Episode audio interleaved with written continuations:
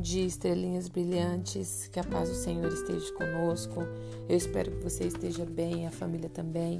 A terra de Isolá. Afirmativa para hoje. Uma questão de escolha.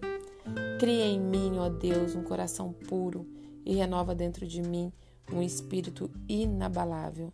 Salmos 51, 10. O coração anda no compasso que pode. Amores não sabem esperar o de amanhecer. O exemplo é simples. O filho que chora tem a certeza de que a mãe cuidará de seu sono. A vida é pequena, mas tão grande nesses espaços que aos cuidados pertencem. Joelhos esfolados são representações das dores do mundo. A mãe sabe disso, o filho não. Aprenderá mais tarde quando, pela força do tempo que nos leva, ele precisará cuidar dos joelhos dos seus pequenos. O ciclo da história nos direciona para que não nos percamos das funções. São as regras da vida e o melhor é obedecê-las. Tenho pensado muito no valor dos pequenos gestos e suas repercussões. Não há mágica que possa nos salvar do absurdo.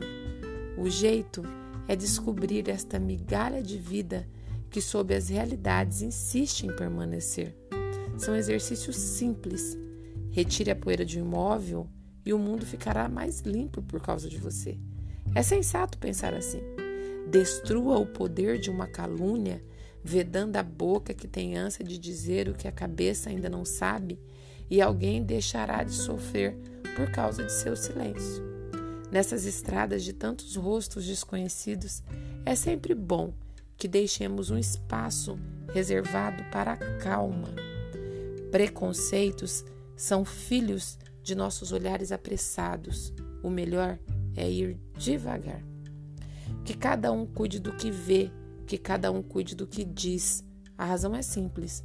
O reino de Deus pode começar ou terminar na palavra que escolhemos dizer. É simples. Hoje, neste tempo que é seu, o futuro está sendo plantado. As escolhas que você procura, os amigos que você cultiva, as leituras que você faz, os valores que você abraça, os amores que você ama, tudo será determinante para a colheita futura. Amar alguém é viver o exercício de não querer fazer do outro o que a gente gostaria que ele fosse. A experiência de amar e ser amado é, acima de tudo, a experiência do respeito. Que Deus, na sua infinita bondade e misericórdia, proteja você, sua casa, sua família e seus projetos. E que tenhamos uma quinta-feira abençoada, cheia de muita paz e luz. Amém.